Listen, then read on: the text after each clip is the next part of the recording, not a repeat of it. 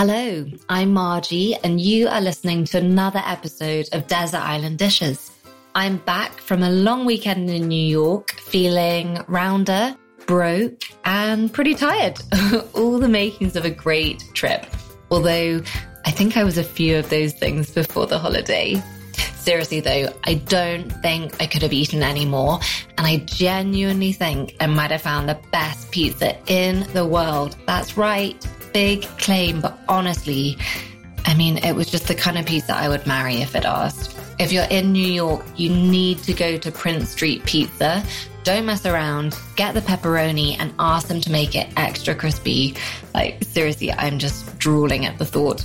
I'm going to do a blog post on my blog, madebymargie.co.uk, with lots of different recommendations. So if you're interested, head over there after this episode, of course. If you haven't already, then please do subscribe. You'll join a growing gang, which is very exciting. And if you leave a review, I will like you even more. Today's castaway is Rebecca Hall. She is the founder of Botanic Lab, which was one of the first juice companies in the UK. And she's really impressive. And I really, really like the ethos of the brand. They aren't selling a dream. They don't pretend the juices will transform you into a Victoria's Secrets model. They're just creative and really delicious. And I genuinely just really like them. I hope you enjoy. Hello, Rebecca. It's so lovely to meet you. Thank you very much for being here on Desert Island Dishes. My pleasure. so, Rebecca, you're the founder of Botanic Lab, the cold pressed juice company. So, I guess that makes you a food entrepreneur. And I'm really looking forward to hearing all about your favorite foods. I've heard you talk about the competitive landscape of the juice industry, and I wondered what is it that makes Botanic Lab different? Well, I think there's lots of things that make Botanic Lab different. I think I'm not a traditional food entrepreneur. Yeah. So I think I don't come at this from a perspective of wanting to change the world or change the way people eat or drink. Um, I come at it from a business perspective. Yeah. I think from a product point of view, we try to do things that are unique. And by that, I mean use unique ingredients that other people don't use.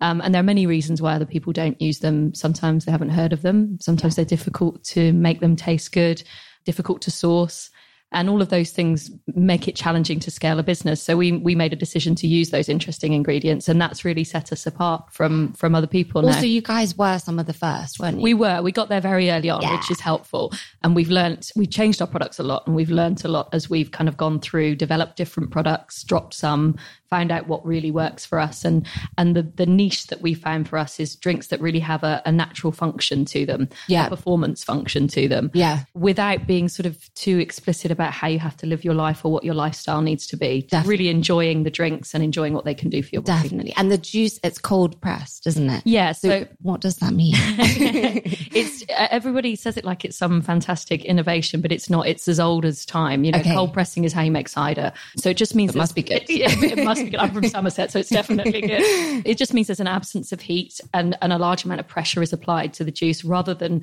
putting it into a, a, juicer and creating heat. Oh, okay. And the lack of heat preserves the nutrients and the enzymes and the minerals in the juice. And then we also pr- apply a cold pressure to the outside of the bottle, which is an alternative to pasteurization. So pasteurization ah. extends the shelf life by heating it, yeah. killing bacteria we apply a cold pressure to it, which also kills some of the microflora, but leaves the enzymes and the nutrients intact.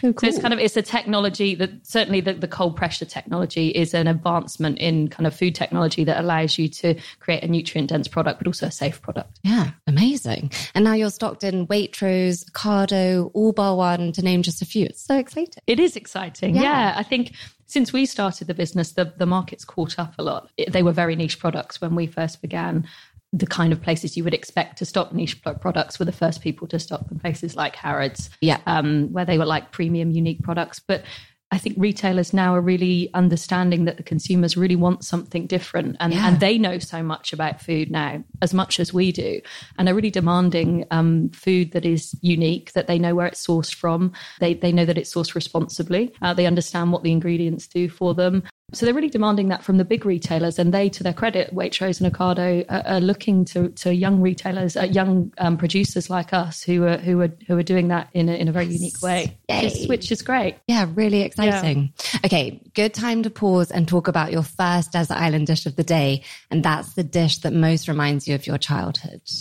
Oh, I, yeah, I was really torn about which one it would be. And I think probably the dish that most reminds me of my childhood, I still eat now because my mum still makes it when I go. Oh. My mum is a fantastic cook, and I'm very, very lucky because I'm very spoilt. Um, and she's also a feeder, so she wants, oh, always wants to make sure everyone is well fed. I love feeders. But I always remember when we were younger, we would always have spaghetti bolognese was a staple, but we always had it with peas on top of it oh. which I oh. think is a quite unique thing to do. what kind of like stirred just, into it, or no, just, just, like just sprinkled on top? like you put mom, parmesan, exactly. just a sprinkling of peas. I think my mom was trying to make us eat our greens, so we still always have spaghetti bolognese with peas on top. That always reminds me of my child. I love that. Yeah. and also something that um, I never eat now and I never see anywhere. It's toad in the hole. Oh yeah, when we were younger. Yeah, um, I love. I would. I would never choose it now, but it's yeah. No, it's true. Maybe never it find to, it. Anywhere. Yeah, it needs to have a comeback. Yeah. So those those two dishes, I guess, really remind me of my childhood. Those are good options.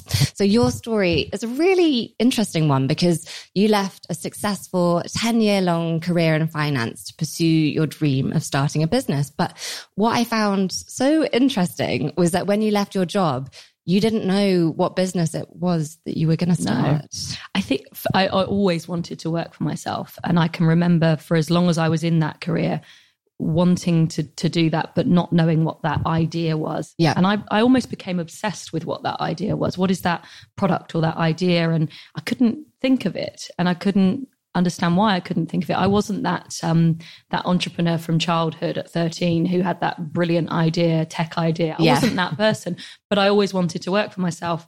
And I think what I really wanted to, do, I wanted to be an entrepreneur. And there is a certain attitude and skill set, I think, attached to that, which is different from the attitude of necessarily an inventor or someone like that. Definitely. And I just came to the conclusion in the end, having worked for a number of entrepreneurs in the latter part of my finance finance career, the only way I was going to do that was to take a step back and allow myself a bit of headspace to think about what I wanted to do and also be open to opportunities because I think um, a well-paid job can be a bit of a trap. Yeah, I was going to say two things.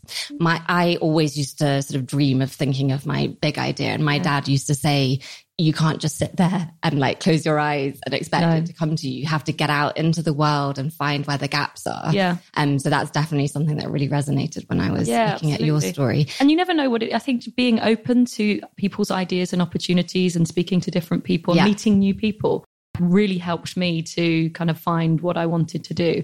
And it wasn't when when this opportunity came along, it wasn't like it was a eureka moment. This is what I've been waiting for. Yeah. My calling.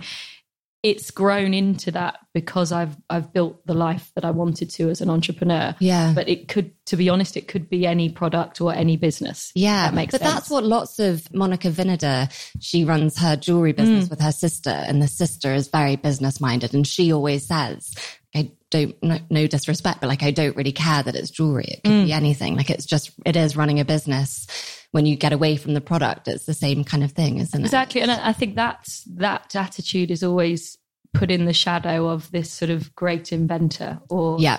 Um, and actually, no business gets anywhere without someone who has that entrepreneurial spirit and has that ability to run the business. Yeah. Um, which is so important. Yeah. But you are really brave as well because I trained as a lawyer, but I didn't actually start working as a lawyer. Yeah. Sort of did like a culinary about turn before that all yeah. happened. And I do think it's really brave to actually walk away from that when you're living that life. Yeah, it's it's a trap, I think. Um, and it's it's very it's not just money as well. It's also you you build a status, I think, from your job, a very fake one. Yeah, but you build defines a you. Defines you, and I, I, was very scared of of what I would feel like when I couldn't say that that was the job I did. Yeah, um, I know. I At a dinner party, like, what do you do? Like, ugh. Exactly. and I very quickly realised those were my own prejudices, not anybody else's. Definitely. And for the people that they were, they weren't worth having around. Yeah. But, so going from saying I was a banker to I was a yoga teacher was a very big step for me, a very a very big move. Yeah, yeah but kind of it's good for you, isn't it? Very good yeah. Yeah, absolutely. Okay, let's talk about the second desert island dish of the day. And that's the first dish that you learned to cook. anyone listening to this is going to laugh because they're going to say you never cook. but I always say it's because I've been thoroughly spo- spoiled by my mum, who's Yeah. an amazing cook. But I think my, my mum is a great cook, and she always had me and my brother in the kitchen when we were younger. And whenever anyone says you don't cook, it's not because I can't cook. I, I actually know how to cook most things Yeah. But I don't get a great amount of pleasure out of cooking. But I do remember when I went to secondary school, we used to have home economics classes. And the first dish we learnt to cook was like a cheese and potato pie. Oh. And I remember at the time thinking, this is ridiculous. I know how to cook much better things than this. And without realizing it, obviously, because I've been in the kitchen with my mum so much, I know I already knew how to cook everything that my mum had known how to, how to cook. You know, we would make Sunday dinner every Sunday. I was always in charge of the cheese sauce. I make a mean cheese Ooh, sauce. well, that is a skill in itself. Yeah. um, so yeah, by osmosis, I know how to cook most most things. I can't bake, but um, But I, I think, think that's, that's- quite a skill. Yeah, but I Yeah. think also if you don't enjoy cooking, baking isn't something that you probably would have explored or tried. Exactly. And I, I also think like when you, you're exposed to food at a young age, you understand food better and where it comes from. We always grew our own vegetables. Um, my mum cooked every meal for us. So I think you have a better understanding of food and what to do with it then. Yeah. Definitely. So, when I was researching you, um, I read that you met your business partner during your yoga years, but I wondered how was it that you met him and then decided that Juice would be the business that you started? Well, I think it sort of relates to what we were saying just then about being open to opportunities. I I met Christoph on a on a yoga retreat which I ran um, because I was teaching yoga and also I had a little yoga business. And Christoph had been in California. He's a chef um, and seen what was happening in cold pressed juice, and he wanted to start a drinks business. Had the skills to make drinks, but obviously didn't have the business acumen to do that. So we decided to do that together. And and actually, we only knew each other for a few months before we decided to set off on that journey together, which was That's slightly naive. incredible. So, Um, so really, was it just sort of one of those fortuitous conversations where he mentioned what he was thinking, and you were like, "Yeah, okay." Yeah, and? I think being open to those opportunities as they came along, and I think I probably didn't know that it would work out in the way that it has. I didn't know that I had the ability to run a business. I know I always wanted to, or raise the money to do it, and all those sorts of things. But yeah, I've grown into it, I guess. Yeah, so uh, you didn't come from a food background, No. which I find really interesting because I think food businesses are some of the hardest. Oh, it's totally naive of me, to be honest. And also, I don't come from a food background or a manufacturing background, and we have our own manufacturing Oh, site. yeah. yeah so very naive and if you if i did it all over again i'd probably do it very differently but i think that naivety is is quite helpful because it's so daunting to do those things Oh my goodness! If you knew everything that was involved, you just like never get out of you bed would, in the morning. you would never do it and and the manufacturing side of things food manufacturing is incredibly daunting and i've always seen it as a burden but actually now we're a little bit further on it's one of our great strengths um, Yeah, because you produce for other people now, don't we do. you? We produce for ourselves and other people, and we know so much about how our products are made, how our ingredients are sourced. When we recently, um, we made a Tetra Pak product very recently, which we had to outsource, and we were able to to use very unique ingredients in there because of the sourcing that we have in our own manufacturing site.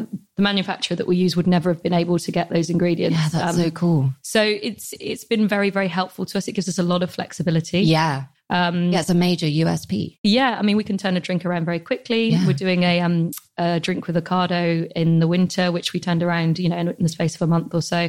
Which, if you were man- manufacturing, yeah, that with, would you just wouldn't, you just wouldn't be able to do it. So it's been, it, it was very naive of me, but at the same time, I think I've it's been quite helpful to come at it quite green Yeah, and from a perspective of someone who's a consumer. yeah. And I've heard you say that the sort of best advice you were given when you were starting was just to start and not worry if it.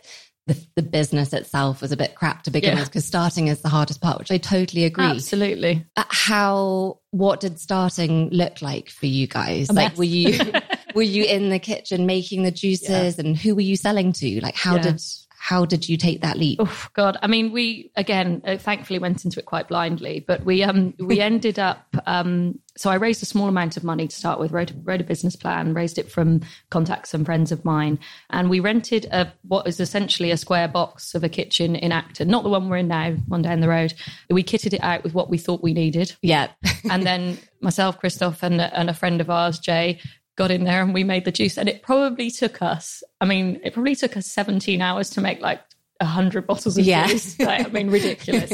um, and we had one customer to start with, which was Fenwick of Bond Street. a good one customer. a great one customer. So we kind of we did it right in the sense of making sure we had a customer, worked out how to make it. We made it ourselves. I delivered it the next day. Um, so we did everything ourselves. Yeah. If I were to do it over again, I would go from that point to where we are now much quicker. But I think we went through that evolution. We learned as we went along. We went through it slowly. We went at the pace that the money Yeah. we had allowed us to. Yeah, it's so easy to think that or say that with hindsight, but actually you had to go through all of it. had to learn all the different Yeah. things. Um, I think now I know what I know. I would probably do it differently. Um, but I have that. I would come into that with the knowledge of someone who's run a drinks business. So Yeah, kind of different perspective. yeah. okay, Rebecca, time to talk about the third desert island dish of the day.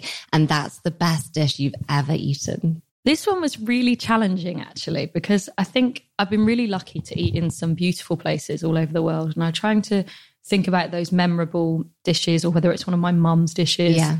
And and actually the ones that are really memorable are the ones that have quite a lot of theatre attached to them. And food is so much about who you're with and, and what happens around you. Like Definitely. for example, you know, if you go to the Ritz and they make crepe Suzette at your at your Yeah. and I don't like crepe Suzette particularly, but I always remember the the theatre of that.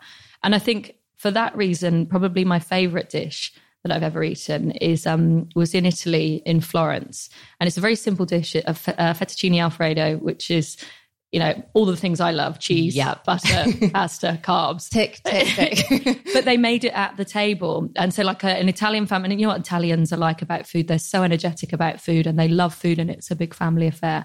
And they brought brought it all to the table in a big pan, and they mixed it at the table and oh. served it up, and it's so rich and beautiful. So I think that's probably my most memorable dish. Not necessarily because it's it was the most beautiful food, but the Yeah. most memorable thing that I've ever eaten. God, Yeah. that sounds delicious. Um, so I love how Botanic Lab has kind of evolved as the market evolved, and you've experimented and found niches that you didn't necessarily expect to start with, like for the the um, drinks for the sports. Mm. Can you tell us a bit about that? Yeah, that was really a defining moment for us, and it was it was sort of by accident. So that drink was we we were one of the first people to do a drink with charcoal in it, Yeah. activated charcoal, and we launched that about a year into our development. It was it was a huge success because it was so unique. Yeah. so it's it's black. Um, It's black, and yeah. it's delicious. But tell people what does it taste like? Well, the, like? the black thing is really the most unremarkable thing about it. I mean, the charcoal, to be honest, is there to give it an interesting color um, and attract people's attention. The most interesting thing about it is the functionality of the other ingredients. And we were playing around, we have different drinks called tonics, and we were playing around with names. And we're talking about isotonic, and then what is an isotonic and what does it do? And we sort of looked into that. And we realized that, that sugarcane juice, which is one of the things that we were using, is a natural isotonic. So then we blended the drink to to make sure that the salt sugar mineral balance was was correct in order that it functioned as an isotonic, the same way as a Lucozade does, Yeah. or something like that. And and it's it's just an amazing energy booster and functions really well as a as a performance drink. So it was sort of by accident. so Um, and really, the thing that people think stands out about it is the color, but it's really the most unremarkable thing about it. But it, obviously, it has helped it to stand out on the shelf. Yeah, it does feel strange because it's not often that you drink something that color and then it doesn't taste at all how you a expect. completely it. surprising taste. Yeah, it's sort of really it looks like. citrusy. Yeah, it's got yuzu fruit in there, which is like a hmm. Japanese lemon. Yeah, really, it, I, I think it defines so well what we do, which is it looks remarkable, tastes completely different to how it looks, and it has a really strong function to it. Yeah. And that's that's kind of what we do, basically. Yeah. And so then that opened you up to talking to sports teams and Yeah. sort of that different route to market. Yeah, we have. Um, so we work with a number of the, the football teams in London. We do. Um, I'm not allowed to say who they are, but Okay. we do. We do the, They've got a competitive advantage. yeah.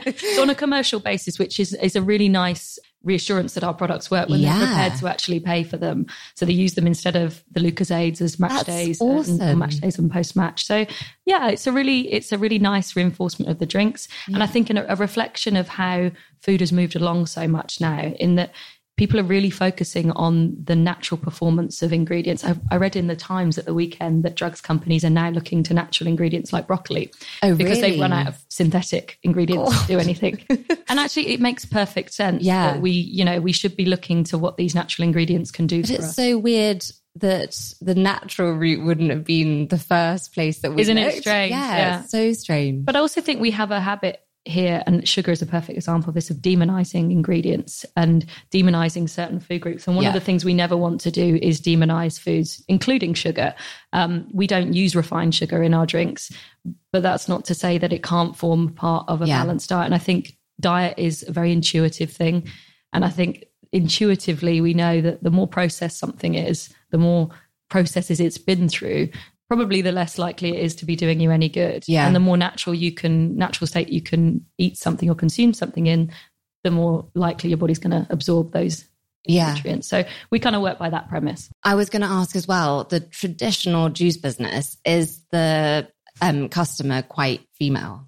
Yeah, it's um so the traditional green juice business is a sort of very Californian construct, Yeah. which is the female in the bikini on the beach. I say this a lot, you know, and you think our drinks aren't going to make you look like that. They aren't going to make you do backflips in a bikini. And I, Yeah. I really, I don't like that at all. I don't, I don't like the the fact that people want to drink things to be thin. Yeah. And I also don't want to exclude people from drinking our drinks because they feel they don't fit into a certain type of person. Yeah. I read a quote where you said, we don't sell with the tagline that the juice will make you beautiful. And I actually, I was really impressed by that because I think that's quite an easy sell in It the is. world that we're living in. It is. It, people want quick fixes these days. Yeah. Um, and we sell interesting drinks. They do have functionality to them, but they're for everybody. You know, someone who wants to spend their whole day sat on the couch, then we have something for them Yeah. as well that can keep them awake so they can watch Netflix. You know, we, we have it, we have it for everybody. But first and foremost, they have to taste good or interesting and they have to be surprising. I Yeah. think. Yeah. Yeah.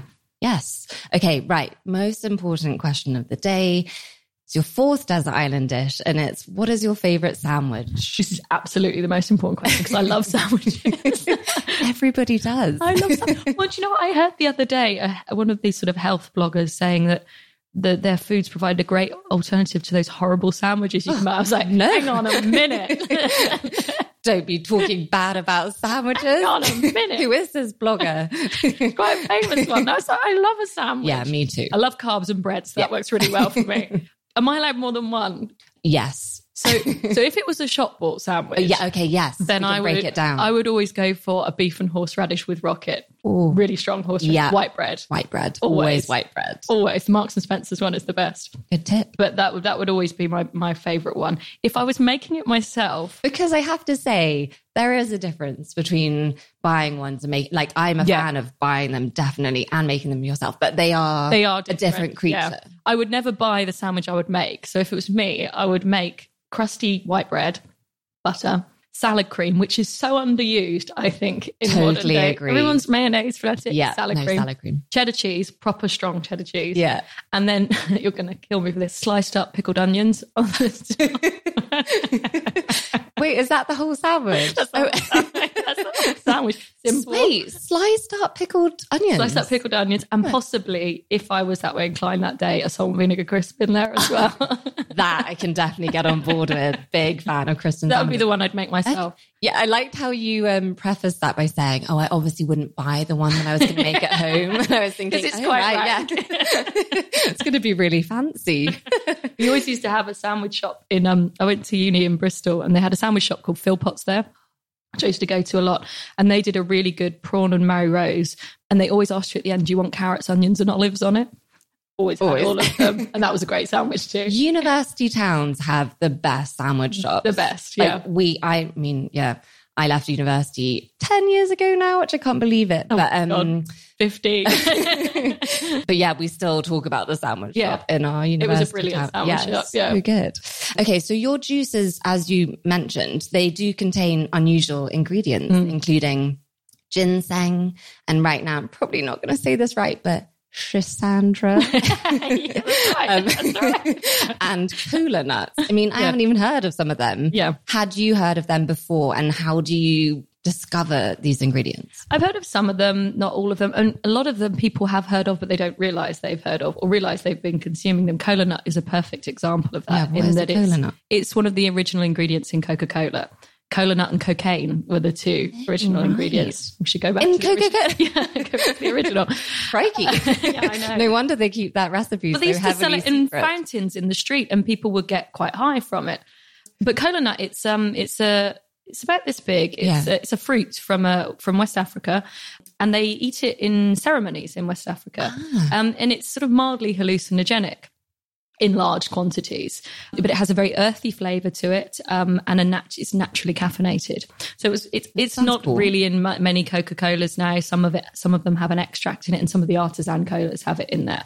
So we we started experimenting with. Originally, that drink had something called umeboshi plum in it, which it still does actually, and it made it this very Coca Cola color. Color. So we, then we were thinking, okay, well, let's maybe do a play on the Coca Cola add some cola nut into there so it's caffeinated so it's again taking those drinks to a different level where they Yeah. have a function and that drink of ours has the same amount of caffeine as a red bull so it's an energy drink Oh but it's that's totally amazing. cold pressed and all natural ingredients so again that's one of the ones we use with a lot of our sports people because a lot of sports people use red bull to give them energy before working out or Yeah. you know kind of going into Yeah, a you see people something sort of guzzling a Red Bull for breakfast. but it's full of synthetic ingredients. Yeah. So it provides a kind of natural alternative to get that functionality, but you're still using raw natural ingredients to do it. That's awesome. So I don't know, maybe this isn't on brand. Could you mix it with like vodka or something? Oh, absolutely. It is amazing. I love mixing. yeah.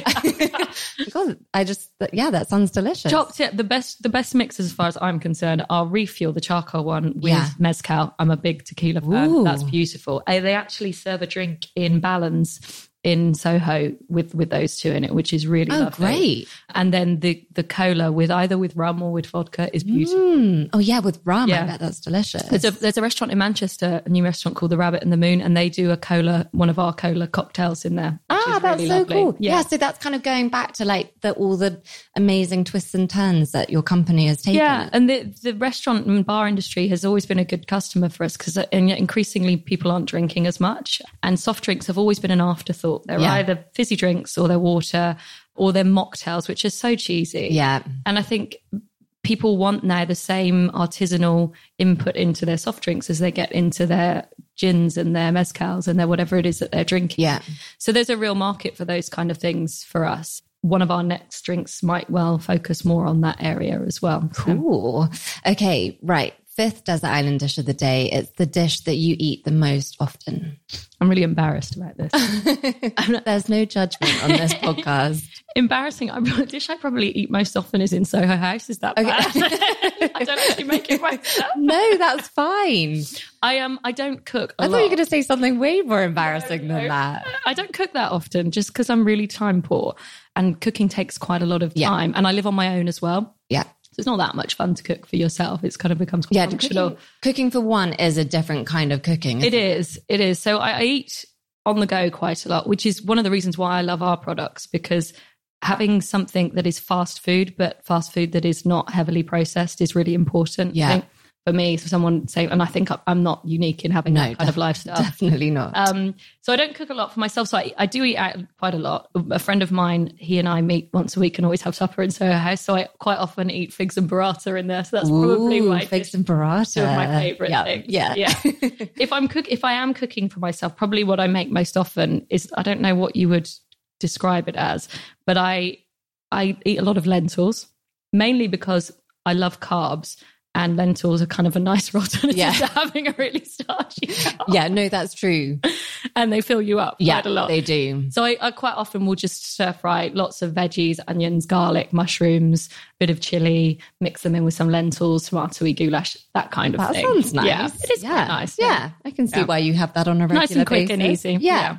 So we have already touched on this a little bit, but I just I do really love that your business ethos and the whole brand it just isn't focused on weight loss. Mm. And was that something super intentional and something that you were really passionate about from the start? Yeah, I mean, I I've always said I don't restrict my diet at all. Christoph, who I started the business with, is a chef and he loves exploring food. So it never fitted with with either what either us, of us are about. Yeah. and I find it. I bet you probably the same. I quite find it quite nauseating. All of that female directed pressure to Yeah. be a certain way, to look a certain way, to restrict what you eat, to demonize foods. It, it just turns me off completely. Yeah. So we definitely didn't want to be focused in that area. And also, there's so many people doing it. Yeah. and it's Did, did you feel like obviously that's something that just comes naturally to you because it doesn't sit well with you, but also it made you different to the other Yeah. juice companies I out think there? slightly opportunity. We were very early when we started the business, but very quickly, within six months, there were five, six, seven, eight, Ah, ten. that's so it's just immediately like, oh my god, what's going on? So you do need to find a way to make yourself different, and the best way to do that is to follow, I think, your own instinct about what feels genuine to you. Yeah. Our branding has also, which has always been a strength of ours, has always been very androgynous as well and quite masculine. Yeah. Um, and I think that's attracted a slightly different audience. Um, the black drink, the Yeah. performance angle.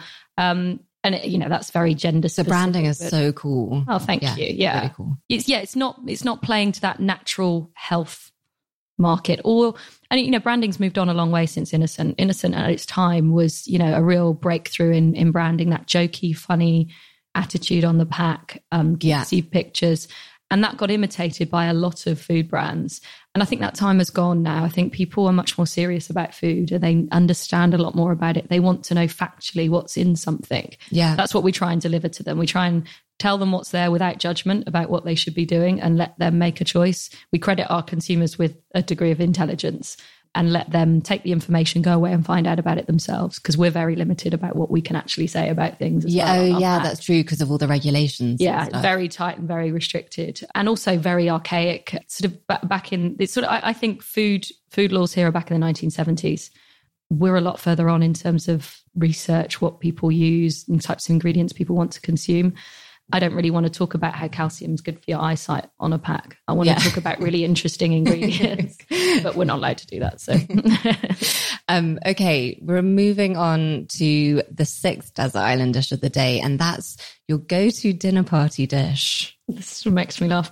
I would pretty much have never done a dinner party for Okay, anyone. but that in itself is, that bad? interesting. No, I can't lie because if anyone listens to this, they'll be like, uh, "When was I invited to a dinner so party um, by you?" a dinner party uh, frequent. You go. To I them. love going Yeah. to them, and I love eating other people's. I like being cooked for. This sounds awful, doesn't it? No, I have, as I said, I've got a mother who's an amazing cook, and my best friend, who I've known since I was ten, is an amazing cook. My brother's an amazing cook, so I get cooked for. Well, yes, lot, and it- understandable, which is great. yeah. And I, I, I, so I love dinner party. I love so, so socializing over food. Yeah. I ve- would very rarely do that for other people because Yeah. I kind of like the socializing aspect of no, it. that's totally, that's why I wanted to do this podcast because it's really fun just to speak to people from I don't know all different yeah. standpoints, like people who love entertaining, people who don't, like Yeah. people who love cooking. Like, that to me is interesting. I think if I was going to do a dinner party dish, Yeah. I would either either do a risotto or a chili con carne, just because I know how to do those oh, quite easily. that, uh, that would still be delicious. Yeah, that would be a yeah. good dinner party.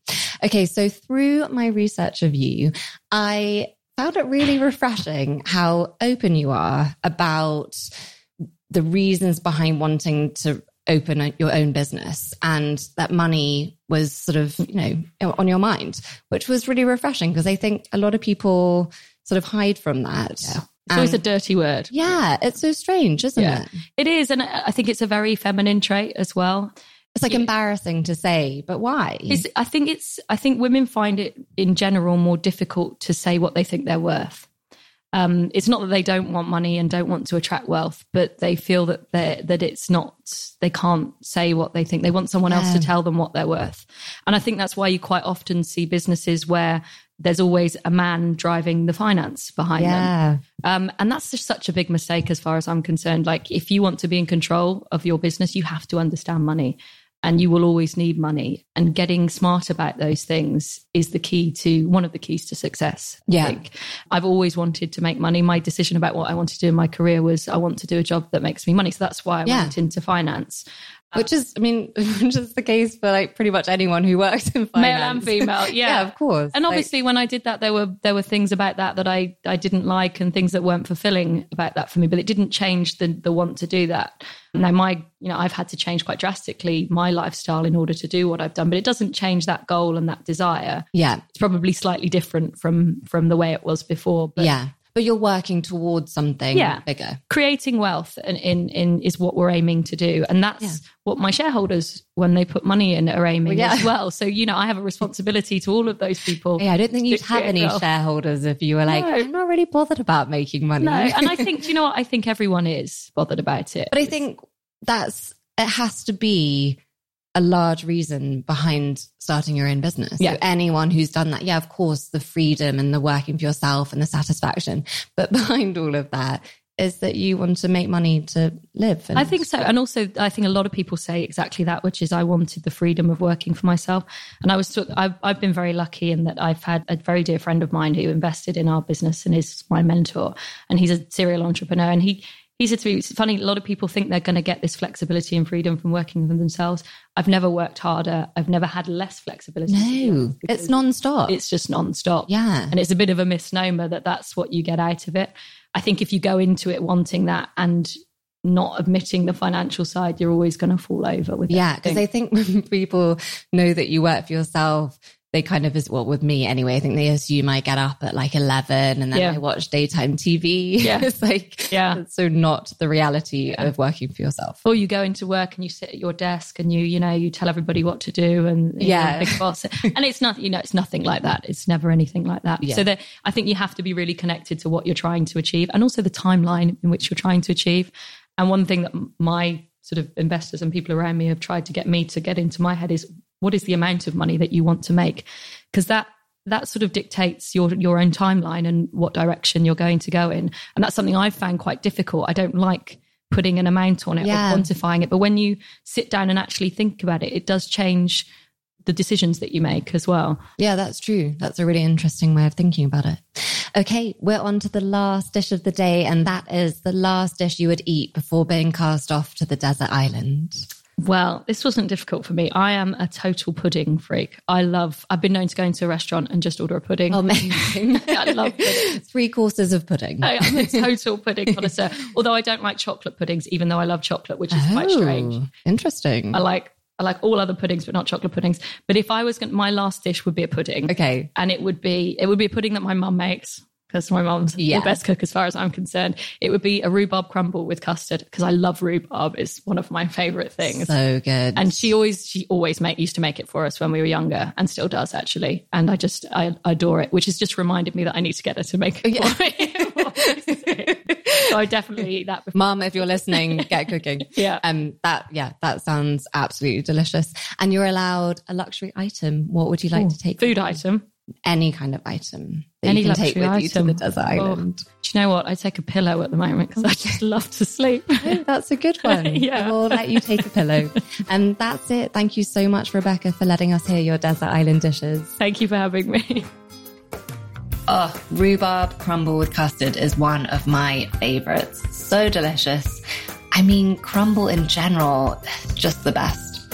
And this is definitely crumble weather. How great is Rebecca? She's so impressive, and I think there are some really interesting tidbits and tips in there.